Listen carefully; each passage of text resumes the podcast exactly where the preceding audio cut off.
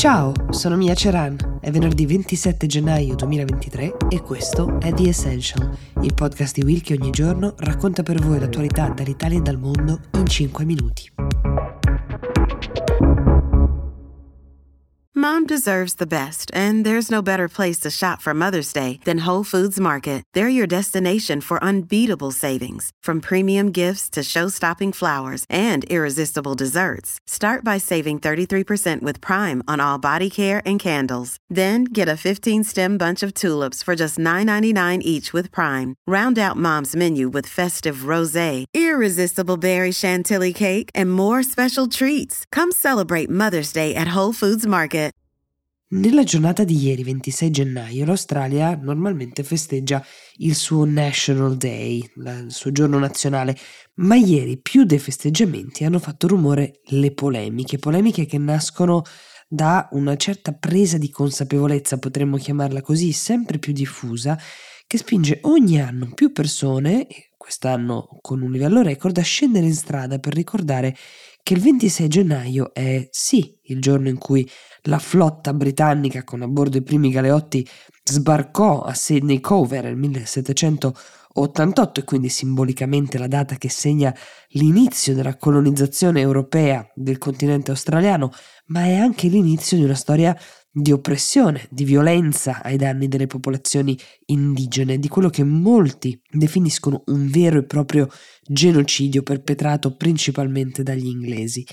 Infatti nei cortei di protesta di cui vi parlavo i cartelli non parlano di National Day ma di Invasion Day o, nella più positiva delle accezioni, di Survival Day. E tale è stata la partecipazione che anche il premier australiano, Anthony Albanese,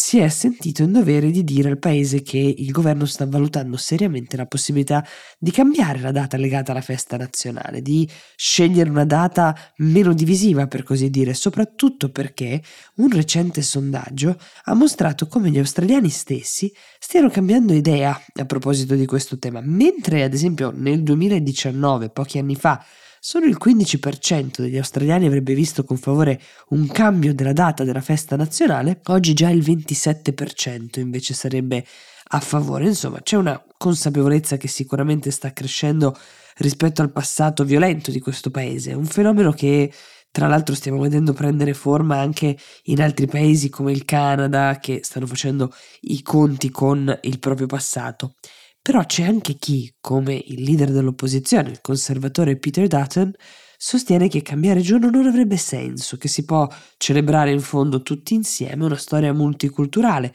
Non dobbiamo vergognarci di chi siamo, dice Dutton, e non c'è bisogno di riscrivere il nostro passato. Ma il tema non si esaurisce con il dibattito sulla festa nazionale, visto che si è aperto nel paese invece un dibattito per un referendum che si dovrebbe tenere nella seconda metà del 2023 per inserire una voce indigena in Parlamento, ovvero un collettivo diciamo di 24 figure che farebbero da guida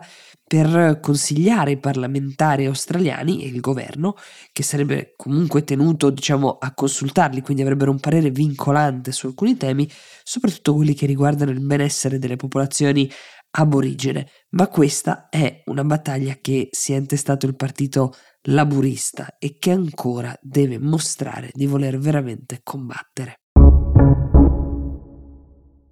Dopo la polemica che si era abbattuta sul tennista Novak Djokovic, ve lo ricorderete per la sua posizione abbastanza radicale sui vaccini anti-Covid, ricorderete che all'inizio in maniera meno trasparente, poi in maniera sempre più dichiarata, aveva manifestato seri dubbi sul tema vaccinazione, dichiarato che si sarebbe rifiutato non solo di vaccinarsi, ma di partecipare a qualsiasi torneo che gli avesse chiesto di mostrare prova di vaccinazione, pena la perdita della sua posizione nel ranking mondiale, ora fa parlare di lui un altro Djokovic, cioè suo padre, immortalato mentre era in posa all'Australian Open, per l'appunto, con dei dichiarati simpatizzanti di Putin.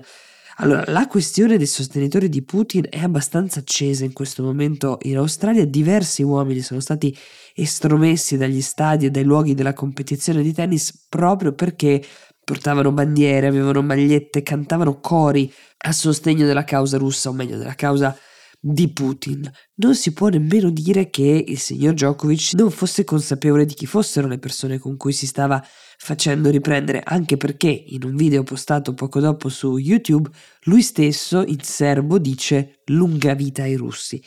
Non sono ancora giunte, mentre vi parlo, dichiarazioni dalla famiglia Djokovic, però la Tennis Association si sta muovendo per cercare di arginare i contenuti politici all'interno del torneo. Infatti, nei giorni scorsi ci sono stati anche degli scontri tra alcuni dei sostenitori di Putin e alcuni manifestanti invece che stavano prendendo parte a una marcia pro-Ucraina.